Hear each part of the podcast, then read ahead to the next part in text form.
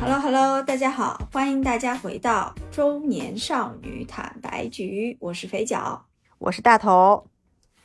对，今天呢，呃，我们节目发布的时间呢，就刚刚好处在我们国内国庆假期的最后一天。嗯然后我们今天刚好是在前一天在录音嘛，然后哎呀，就有一点，呃，伤心啊，感觉这八天的假还是过得 过得这么快。可是我一点都不伤心哎，因为我压根就没有过这个假 对，然后本来我们这次国庆是连中秋，所以刚好有八天，但是很惨的就是回去上班那一个周要上七天的班，就非常的哦悲惨。哎呦，这样串来串去，其实，哎呀，怎么说呢？我觉得，哎呦，就是对，虽然就是。呃，串假串出一个七天，串出个八天，很多人会选择，比如说出去玩儿啊，或者是回家呀，跟家人团聚呀。但是其实我我我不知我不知道，就大家是不是感觉会比较劳累？不管是出去玩儿肯定是累的嘛，人挤人，人肯定很嗯多。尤其今年杭州，我据我所知，呃，亚运会对吧？人肯定更多。嗯，然后留守在杭州的人也很辛苦，出去的人嘛，就是又要花钱，然后又要干嘛，其实也挺辛苦。嗯，对，是。然后我有个同事，他是节前，因为今天放这次放假是请四天假啊，你就可以连休大概十一天。然后他是节前就开始休，休了很多天很多天很多天的假，从节前一个一一天就开始休了，然后就是疯狂的在外面出去玩。然后提前休假还有个好处就是出行的这种成本会相对低一点。但是我看了一下国庆假期啊，反正我刷各种社交媒体，就发现热门城市里面都非常多的人。杭州呢，我倒觉得说，除了我去开亚运会的时候，除了在体育场觉得人很多，那我平时的活动路线呢，都是在呃家附近的这一带，我就觉得还好，因为你知道吗？亚运会期间杭州限行了，所以每天只有一半的车可以开出嗯开到路上，所以整个马路、整个高架我开了几次啊，嗯，都完全不堵，基本上不堵，然后会有交警去查单双号限行这件事情。嗯然后在出行这块，我倒觉得作为一个杭州市民，我是觉得 OK 的。但是，呃，整个假期期间，我有一天去公司值班了，因为我们就是要在这种节假日值班。然后到龙翔桥，就是杭州最知名的那个地铁站，叫龙翔桥内站的时候，你就会发现，就全是人嗯出站。然后整个电梯就被塞满，然后在车厢可是里面你去的游客值班的时间是早上就去了吗？还是什么时间对，上午就去了。我在地铁上是九点多，然后地铁上有穿着各种汉服的美丽的姑娘，然后她们嗯在车门打开的那一刻就涌了出去就。说哇。这么多人，天呐！然后然后就疯狂往外走，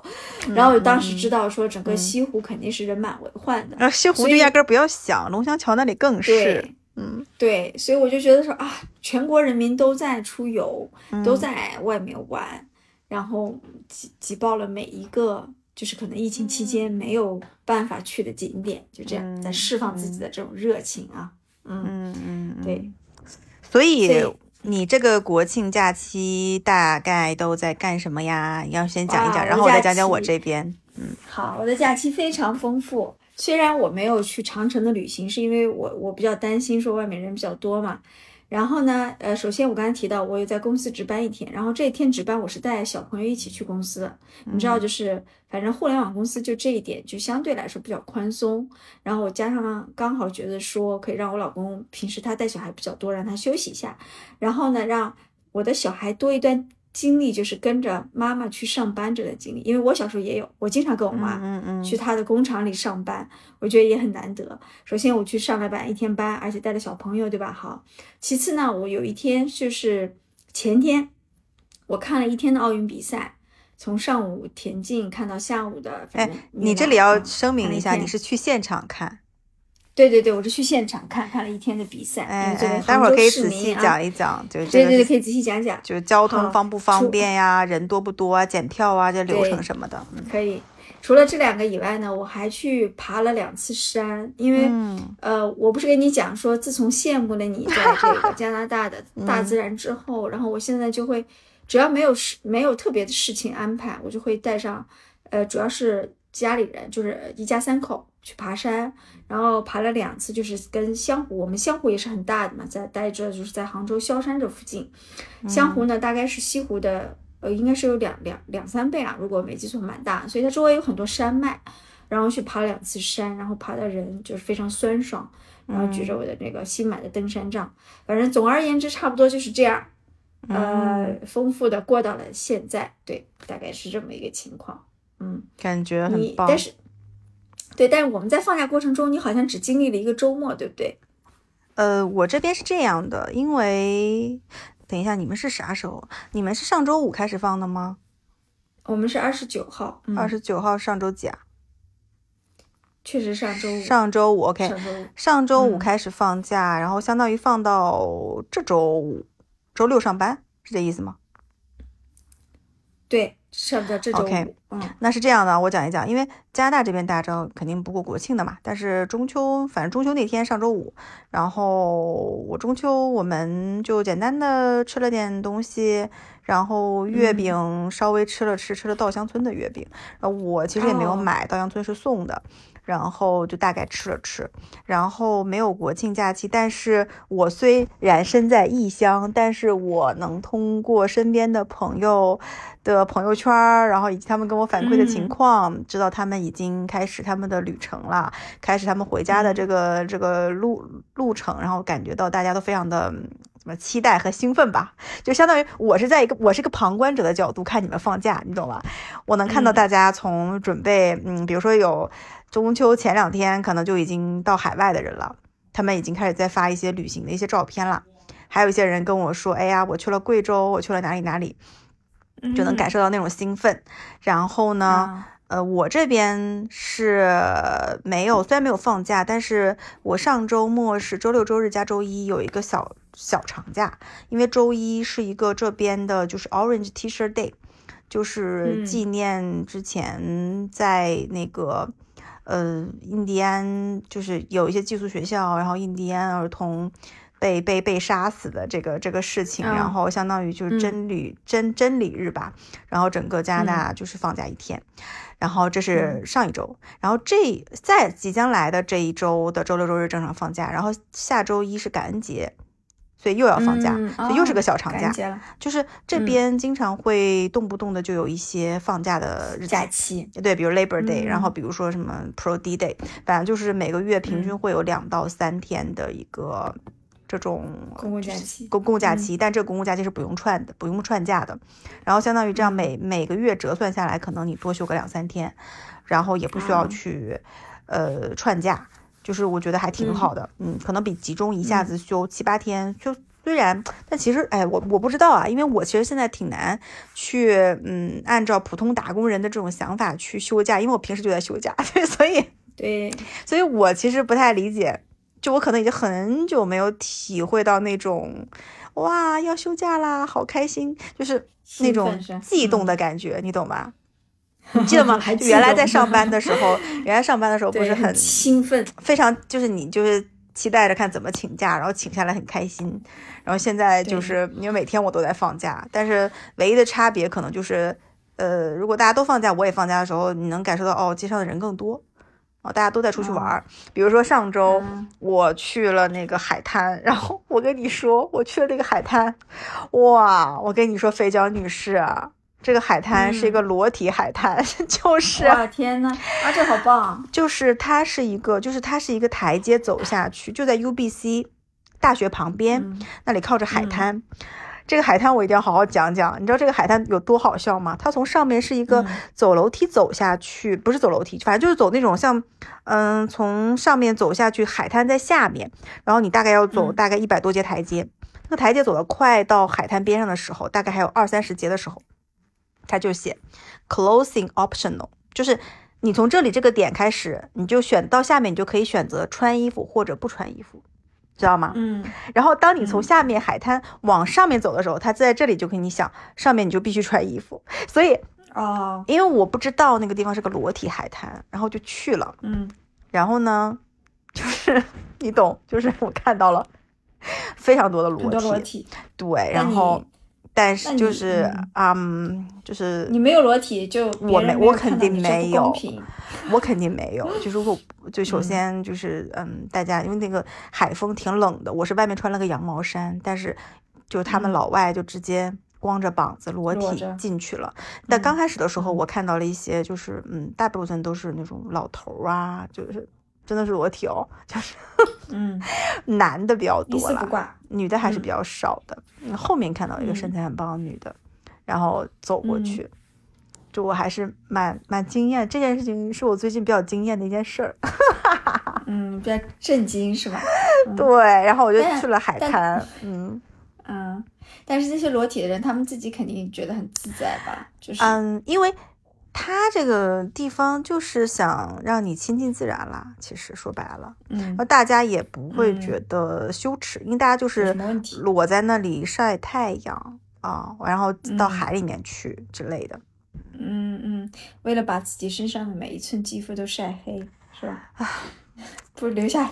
衣但服的痕迹。也也有一些人会穿着比基尼在那晒吧，但是反正我啊不行，我我就一个怕冷，另外一个是我对身材没啥自信。对，但是呃，老外好像就是他们不管身材那他不太，他们不 care，就是他们会比较大胆的去穿，就是嗯嗯嗯。呃，我们会 care 说，哎呀，我身上这里稍微有点赘肉，我哎，我身上那嗯。里嗯，就屁股不够翘，胸不够挺，嗯。你就觉得哎呀，那我有什么好穿比基尼的，对吧？但是我觉得老外不是的，嗯，他们还是蛮自信的，这点我觉得我我要嗯向他学习。嗯，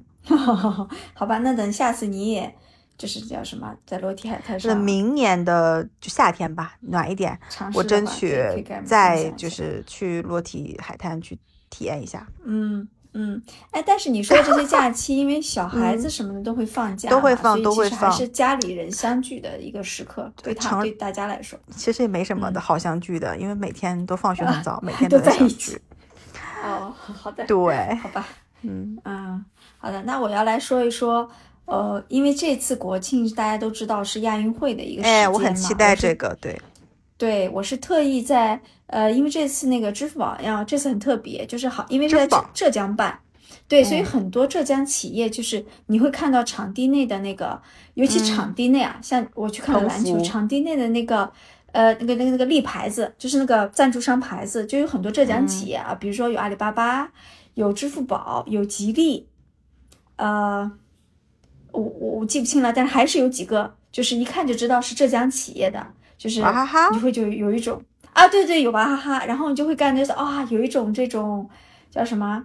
算是家乡的自豪感吧。对对，虽然我已经是新移民了，杭州的新移民，但是还是会有这种感觉。然后呢，场内呢，嗯所有场馆里面的，因为是不能带瓶装水进去的，你只能带杯子。嗯我猜测是可能嗯会担心大家丢瓶子啊到场地内啊比较比较危险，然后这些水啊什么的也都是娃哈哈提供的，反正蛮有趣的，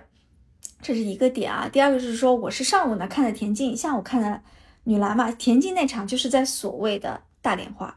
就是本次赛事的哦开幕式举办的地点，然后我特意选的田径就是因为说我想去。带小朋友去大莲花体验一下这种大场地的感觉。那我当时一开始嗯最早是买票是都是在支付宝买的，支付宝有一个那种小程序，你可以去打开，然后很早大家就开始抢什么跳水啊、游泳这些票了。但你知道，因为这些票 太热门了，我就我懂根本就没有动过那个心思去抢。然后我就在有一天呢，大概是九月中的时候，九月中上的时候，他反正就是正常放票，我就不用抢，你就正常进去点田径，因为刚好那天呢没有什么特别特别的决赛，因为后来发现他很多决赛都放在了晚上，但因为带小朋友嘛，所以我其实都选了白天场次，所以其实。呃，不是热门场次，你都是能买得到的，就是你去感受一下气氛啊，而且场内呢还是有几万人在的，非常热闹。所以抢票这个东西呢，我觉得是除了热门场次，以及游泳、什么跳水这种非常热门的项目以外，大部分的市民还是能够抢到票的。然后票价呢，呃，我也说一下，就是我选的都不是那种什么很很下排的位置啊，所以其实一百块，呃，两百块，你基本上都能看到一场比赛。但是你要是选比较下排，又是决赛的位置的话，五六百一个人，基本上也能抢到。然后呢，到了当天啊，因为有很多这种临时来的人，我猜啊，包括临时没有票的人，所以其实场外还是有些黄牛的。你就会啊，在走走路的过程中，下了地铁走向场地过程中，就会有一些中年油腻男子啊，就会暗搓搓的人问你要不要票，你就会知道哦，其实是有黄牛的。后来他们有讲说，其实那几天就是这比赛期间啊，尤其国庆节期间，可能原来五十块、一百块的票都可能炒到三百、四百、五百都有的。所以其实后面因为这个票又可以转让，然后你其实他进门也是不看身份证的，基本上就是扫你的那个。二维码就行了，所以基本上都能进得去。嗯，然后就跟演唱会一样。对，但对，但是溢价没有演唱会那么高，但其实听起来也非常那个了。但是一确实又会有保安呢，在外面巡查去就查这些人，但是就没有那么没有办法那么严格。而且这些中年男子隐藏的比较好，你知道，因为那个你去整个场馆的不是很多很多人，你很难分得清楚哪个是黄牛，哪个不是。反正这是一个。赛事的情况，呃，因为我上午的那个大莲花和下午的那个篮球场都是几万人的场子，所以你可见就是，反正和整个西湖相比也就不相上下。而且这帮人呢都是同一时间进，同一时间出，所以整个地铁呢就会被挤爆，对，很堵。然后呢，但是地铁的安检什么就会呃变松一点，它就会让你快进快出嘛，因为它其实拥堵其实会会更危险。然后呢，因为我买了亚运票，所以在亚运期间当天啊，你可以绑定你的那个亚运 pass，你坐任何地铁啊、公共交通都是免费的。哦，这蛮好的。这其实算是哎，算是一个福利吧。但其实对我来说呢，到奥运场地就是两块钱的地铁，其实省不省对我来说倒也没有大的差别。但是我觉得享受这么一项福利蛮好。但是对于外地来的朋友来说，他只要有当天的票，他都可以免费乘公共交通，所以就很方便。然后呢，我要说说场地内的情况啊，就。呃，远比我想象的有趣的多。那个有趣的点在于说，原来你以为说这种呃展示国家风采的这种赛事可能会沉闷一点，广播员会很正式啊，看迎面向我们走来的时候就会这种，但其实完全不是。场地内呢，他就会呃呃吆喝大家一起唱歌，比如说。呃，当时我们在等比赛开始间歇，大概有比如说有一个小时的时间，他就说啊，接下来的这首是来自小虎队的《爱》，大家会唱的朋友们，我们一起唱起来，然后全场就，啊，也啦啦啦，就对，但也并不是所有人都会唱，所以也，但主持人也没关系啊，你不是也一定非要唱，这是一种就是招呼大家唱歌的。第二种呢是说，它那有一个摄像头吊在上面，它会满场地的扫嘛，扫到你以后，它会显示那个什么 hug camera，还有 kiss camera，以及 dance camera，就会，呃，如果是 kiss 呢，它会扫到你，它就让你们那种互相亲吻，然后那个播音员就会鼓励你说啊，扫到你们了，你快，你们互相亲一亲。然后 hug 的话就会说啊，你们快互相拥抱一下。然后以及那个 dance 是最尬的，因为中国人就呃在这一点上，就我感觉不如西方人那么。open，然后中国人的呃汉族人的这种韵律感和节奏感可能也没有那么那么好，然后就 dance 的时候呢，就是只有小朋友在那里浑身乱扭，还有一个呢叫 muscle，就是它会让你展示你的肌肉，然后就有健身男或者是不一定是健身男就会这样啊，就是那种标准的姿势，把两个手举举起来弯起来，就展示自己的肌肉，这好蛮好玩的。对，所以整个比赛场地一点都不沉闷。有的时候你会去等运动员休息，你会去等他们准备开始，对不对？但你完全不担心说没有事在事做，因为，呃，现场的音乐都很欢快。然后呢，呃，播音员、呃，广播员会不停的去跟你普及一些体育赛事的知识，以及跟你逗乐子。你就会觉得说啊，原来其实现在的这种体育赛事已经这么没有这么和这么。对，没有那么的严肃，对不对？对对对对对。然后他们还会跟你讲说啊，这个运动员是来自哪个国家的，然后显示屏上那个字母是什么意思，然后他今年的最好成绩是怎么样的，以及说，比如说他他他要跳这个撑杆跳的时候，这种有一个等待时间是什么什么。就是带这种，还会他说，哦，这个运动员的座右铭是什么什么？然后我当时就说，哎呀，他怎么知道这个运动员的座右铭是什么？肯定他们提前收集的资料，然后运动员填了说我的座右铭是什么什么，就嗯，还蛮有意思的。然后会有一男一女的那个播音员搭配，就是嗯，还蛮有趣的。所以我觉得说是中文跟英语一起吧。呃，但我看田径的时候，其实英文比较少，他会只在关键节点报，对。平时都是中文为主，所以嗯，无论是篮球还是田径啊，我看的两个场次啊，都是蛮有趣的。然后还我还要说，就是我庆幸，就是我去看了篮球，因为是室内场地，它会有啦啦队这个东西。然后今现在的啦啦队也非常的棒，就原来我们想的那种，呃，啦啦队就是像欧美那种穿的很短，然后手上举两个穗子，对不对？没有。然后这次杭州你会在网上也会刷到很多国风的啦啦队，比如说有什么青蛇白蛇的，还有一看就是他穿着那种改良的中式旗袍，然后下面穿一条可能白色的短裤，然后拿着扇子，随着这种中式的音乐翩翩起舞的也非常多，你就会觉得说，哦，原来就是。呃，不管是啦啦队还是体育场地内，都已经这么与时俱进了。然后我，因为我确实属于孤陋寡闻，我很少去看这种比赛。嗯，然后这么看一场，我觉得非常新鲜。然后包括场地内还有一些高科技，你知道吗？就是那个扔铁饼的运动员把铁饼扔出去之后，嗯，教练会把那个饼拿着，然后有一条机器狗会扑嘟扑嘟扑嘟跑过去，他就会把那个铁饼放在机器狗的背上，让狗背回来，背到场边，然后再送回到运动员的起点那里。就非常有趣，然后就，哦，听你说，就是其实我听你说这些，我大概能想象得到。首先，我对于杭州的，呃，就是杭我们杭州办这个亚运会，它的所谓的科技感，所谓的现代这种现代性，各种，比如说各种科技最前沿的东西，我是丝毫不怀疑的。不怀疑的，对对，这个是完全不用怀疑的，因为所有不管是什么 AI 呀，还是什么智慧大脑啊，什么智慧城市啊，以及说整个科技的前沿性上，我觉得可能整个中国吧，杭州可能都是在前面的，所以这个是不怀疑的，因为有互联网这些大的企业。那其实我，然后我刚才另外一个就是可能呃 get 到的是你说，嗯，因为。可能原来啦啦队文化也好，或者是一些场馆里的内的文化，更多的是从国外的这些西方来的。西方，比如啦啦队，它是那样那样，对吧？以前，所以我们看，我在早年间我看足球比赛的时候，还是那样的啦啦队呢。所以现在可能因为最最近几年就是文化自信吧，还有就是文化要对外输出，嗯，所以可能会有一些国风啊、汉服啊，加上杭州又本身是一个有历史底蕴的这样的一个。对对吧？古古城，所以我觉得这个结合进去也是蛮能理解的。而且我在小红书上刷到了，好像杭州场馆里面那个 BGM 呀，说放的还不错，就是对对对，就是说《新白娘子传奇》对，还有什么什么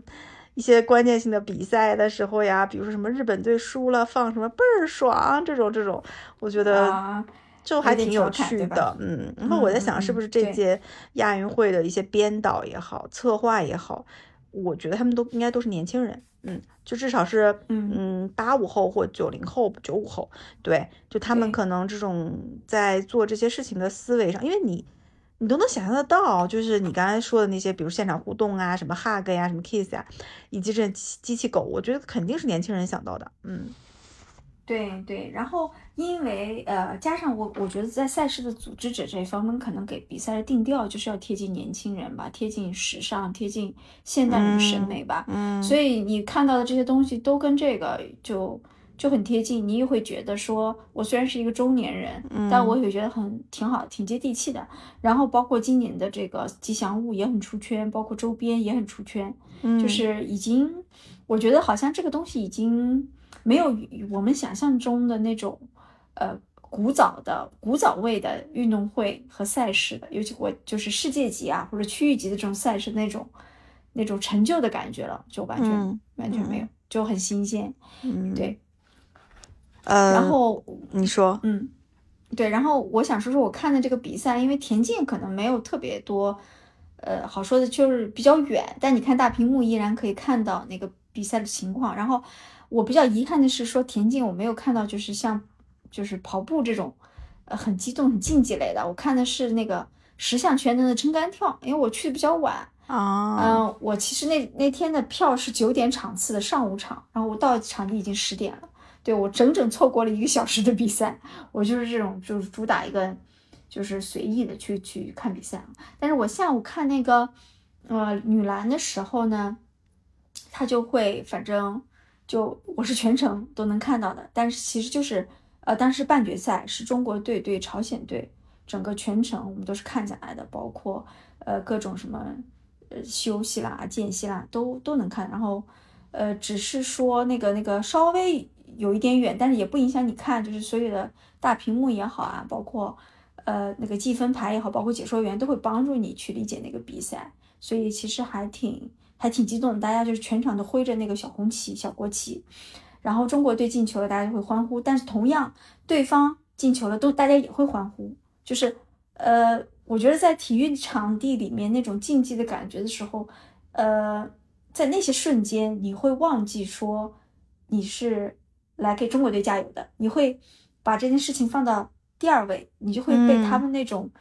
精神所感就感染。因为朝鲜队你知道是完全被中国队压着打的，最后的比分基本上差到六十分，就中国队打了一百分，然后对方只打了四十几分。但是朝鲜队的那些队员一看就是比中国女篮的姑娘们全部基本上矮一个头，就那种感觉，全部全程被压着打，但是他们全场依然。贡献了很多的三分，就是，哎，你知道他们个子小，冲不进就篮下，他就只能远投。但是他们的三分也投得很棒，很精彩。就是那种时候，你就会觉得说，哦，竞技体育的这种感染力，就这种魅力，就会，嗯，不自觉的把你作为一个观众拉进去，然后你就会为他们，不管是哪个队的每一次的精彩的表现鼓掌和欢呼。然后同时他们没有投进的时候，你也不管是哪个队，你就会就遗憾的发出那种哦的声音。完全是发自就是内心的那种那种感觉，就没有带有任何的那种偏见啊。我觉得是这样的，你作为现场观众，作为就是我们普通人的民众，我觉得可能大家的想法正常啊，正常人的大家想法就是说啊，我去现场看，或者是我在电视机前面看。当然，中国队赢了肯定是最好，但他如果没有赢，其实我们觉得也可以接受，而不是说。一定要骂他，或者是你怎么这么不争气？然后其他的国家，呃，我觉得也挺没有必要去搞那种所谓的对立，不管是从政治层面或者是什么层面，我其实挺讨厌网上有一些报道，比如说什么日本队输啦，然后中国人就怎么着，然后日本队出来，中国给嘘声。我觉得这个就是，就首先首先你先不涉及到，我觉得体育这件事情不涉及到政治。因为体育本身，亚运会也好，奥林匹克也好，它本身它就是，就是为了休战，就是为了和平，就是为了一个大家和平一起去干一件事儿，觉得挺好玩的，然后大家去有有这些赛事，所以我觉得本身竞技体育，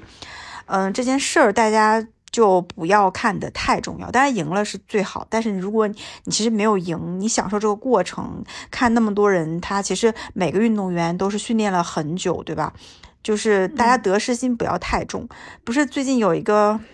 那个呃，就是跨栏的那个运动员挺漂亮那个女孩，叫什么夏思宁，对不对？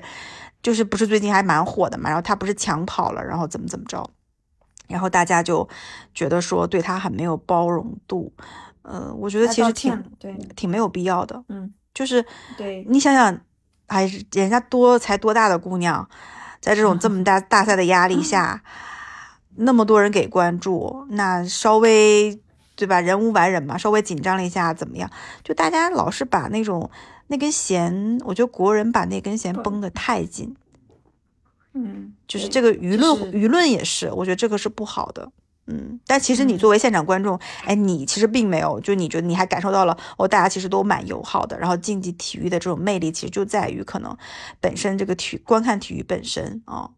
对对，就像看那个撑杆跳的时候，它不是有一段很长的助跑吗？那段时候呢，基本上很多运动员在第三次去跳，因为他只有三次机会，最后一次机会的时候呢，他会就是想说，呃，放开一搏嘛。他们有时候会去打那个就鼓掌、拍手的节拍，希望观众呢，呃，配合他，给他打一些节拍。然后这个时候呢，广播员也会 Q 的说，哦，这个运动员希望。大家去这样来打拍子的，我们可以一起配合帮他打拍子啊。嗯，然后日本选手也会打拍子啊，全场观众也会打。但反而到了中国选手的时候，他说：“呃，我希望大家就是可能安静下来。”他可能比了个安静的手势，那广播员就说：“那没关系，那我们就安静一下，然后让他按照自己的节奏走，这是一个观赛礼仪。”然后啊，全场就安静，好像也没有去分说啊，是不是日本选手我们就不去鼓掌了，或者是什么印度选手我们就不去鼓掌，不会，就观众还是会去。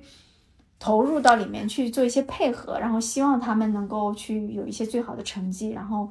对，然后就是这样一种感觉吧。嗯所以我觉得说不定现场其实氛围是挺 peace 的，但是网上的报道就是你知道我在网上看到的报道都是什么日本队怎么着，然后怎么着，大家，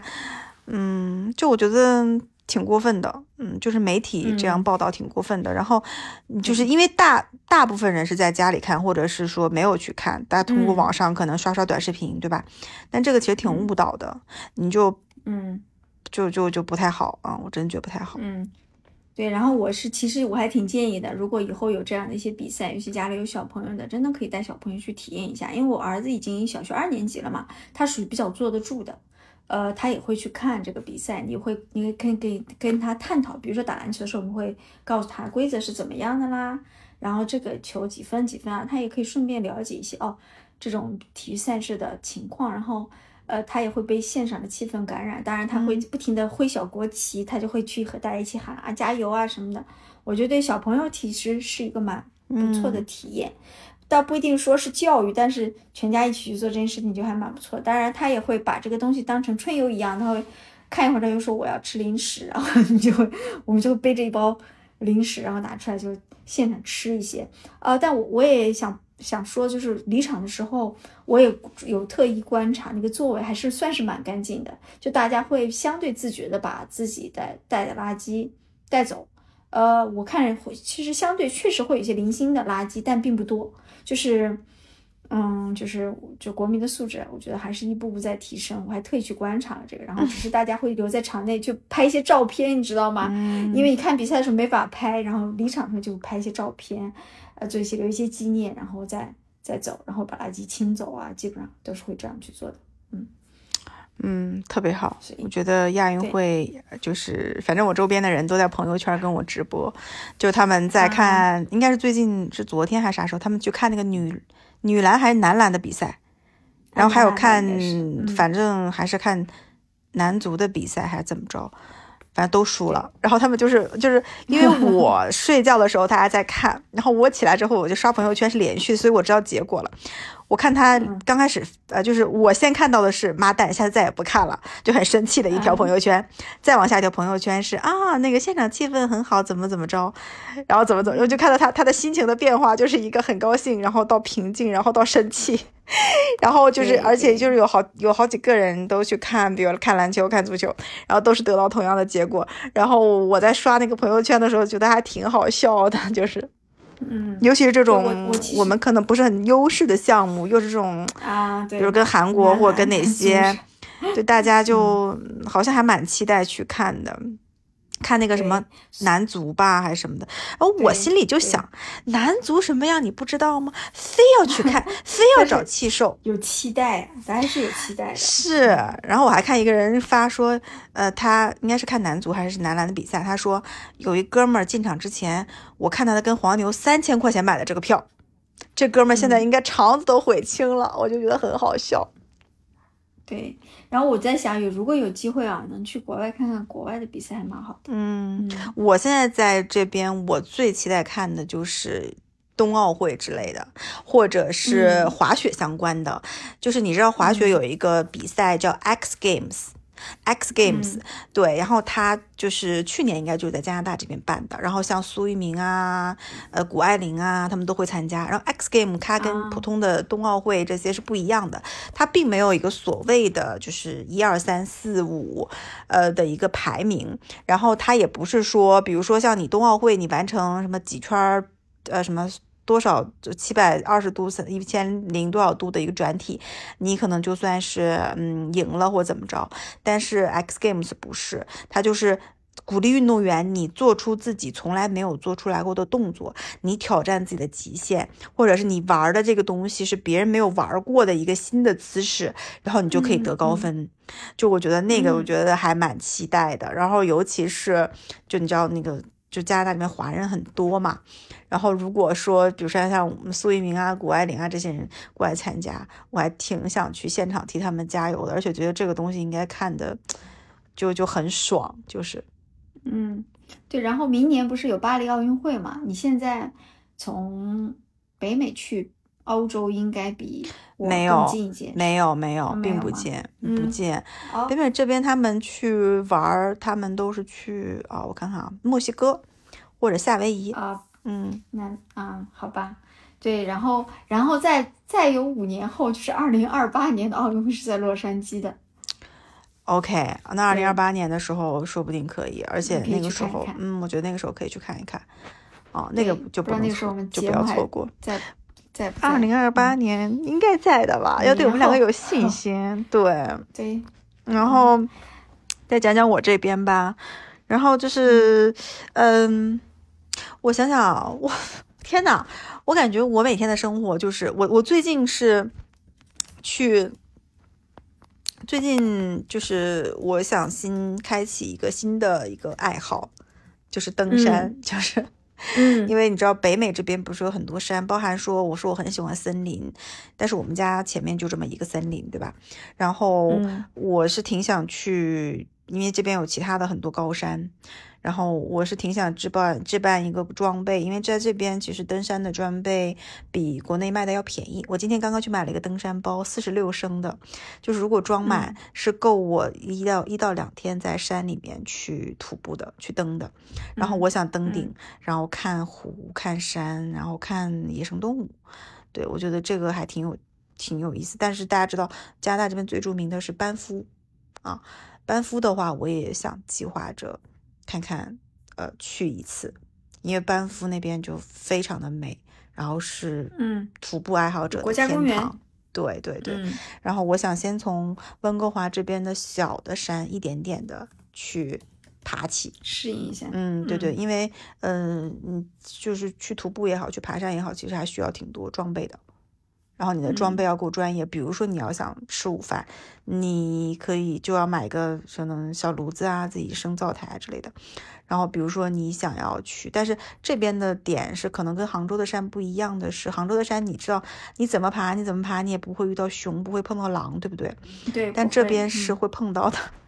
然后前两天加拿大这边有个新闻，就是有两个游客他们在班夫国家公园碰到了熊，被熊吃了，然后那个熊就被嗯安乐死了，这这是一个真的新闻。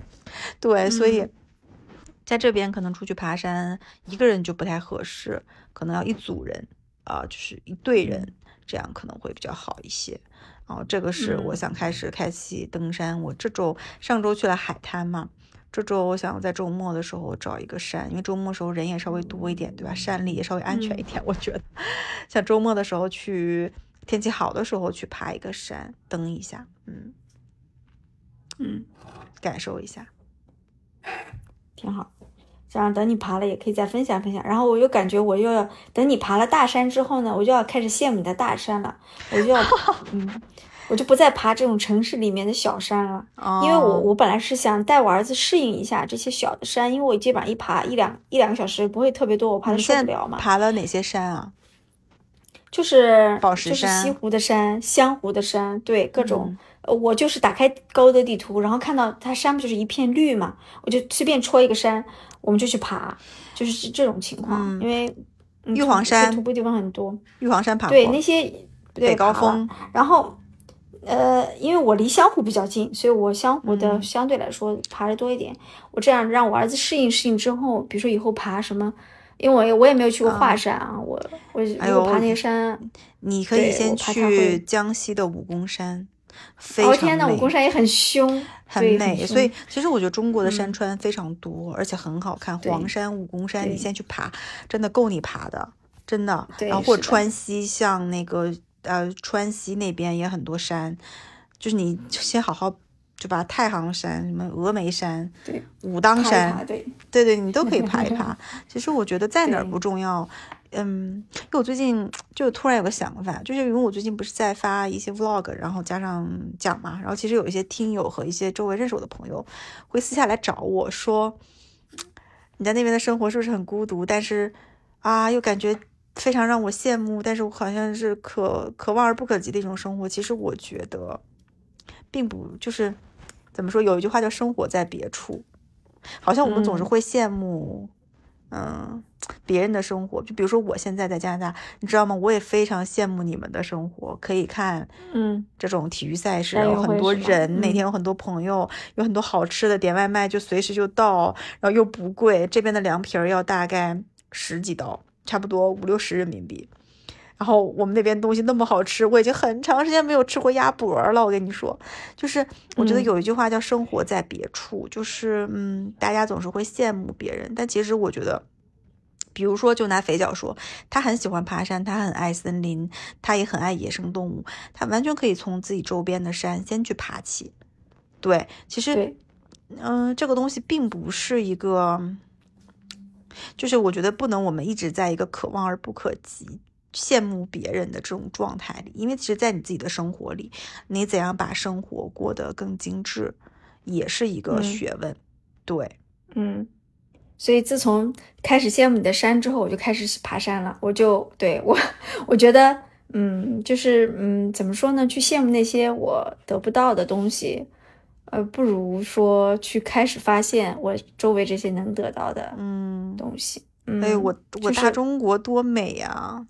对我我也意识到了。然后其实这些香湖的山也很好爬，你会发现不同的毛毛虫、不同的蘑菇，是的，然后不同的寺庙，对，不同嗯的寺庙都有。嗯。好吧，啊，好吧，我们就国庆嗯这个、这个大概差不多，是不是？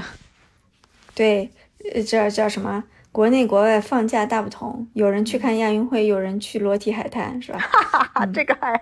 大头去了裸体海滩。对，这个好难得。嗯嗯，好的，行哎，所以裸体海滩是不是不能随便拍照的？你不对着人家拍嘛？对，对，嗯，嗯好的，看我这些奇怪的问题。好的，嗯那我们今天节目就到这里吧。如果大家想要加入我们的群，和我们一起聊天的话，就在微信搜索“坦白零三零三”是拼音，然后就可以找到我们的小助理了。嗯，好的，拜好吧拜，，那我们今天就这样，拜拜，拜拜。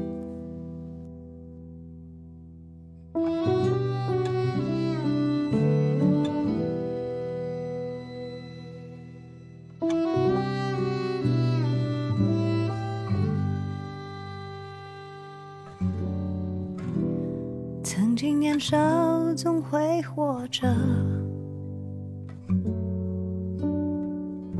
荒废大把时光，也总稀难离的。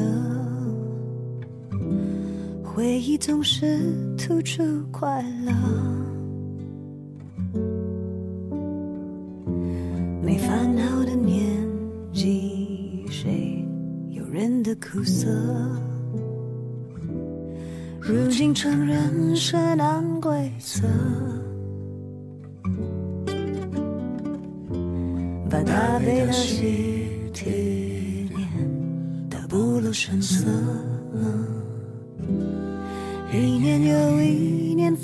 试着，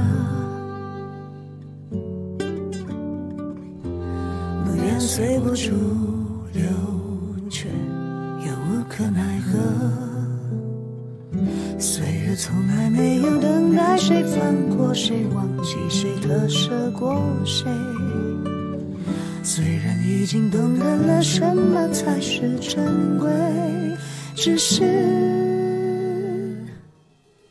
只是时间消失的太快，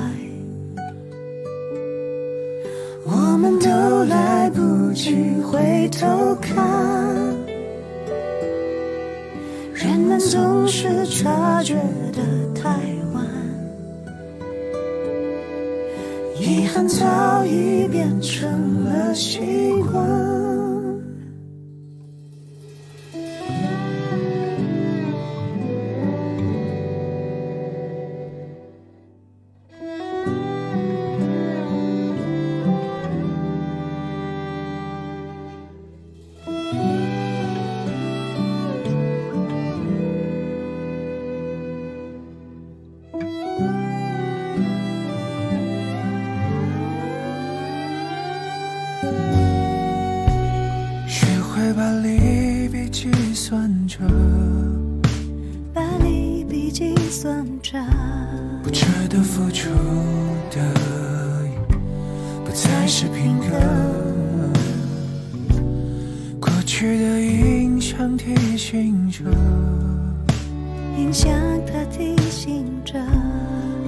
经是好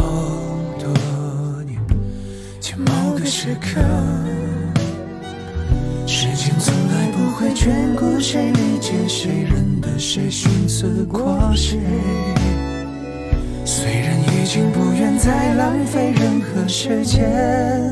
可是，可是年华消失的太快，让我们不敢慢我们都来不及，都错位。又贪心的追，人们总是醒悟的太晚，太晚，太晚，太晚。努力自洽来挑战孤单，只是我们短暂的存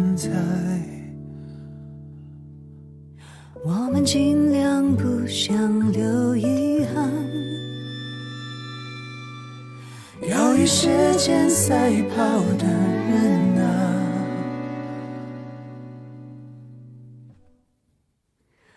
愿能被世界温柔对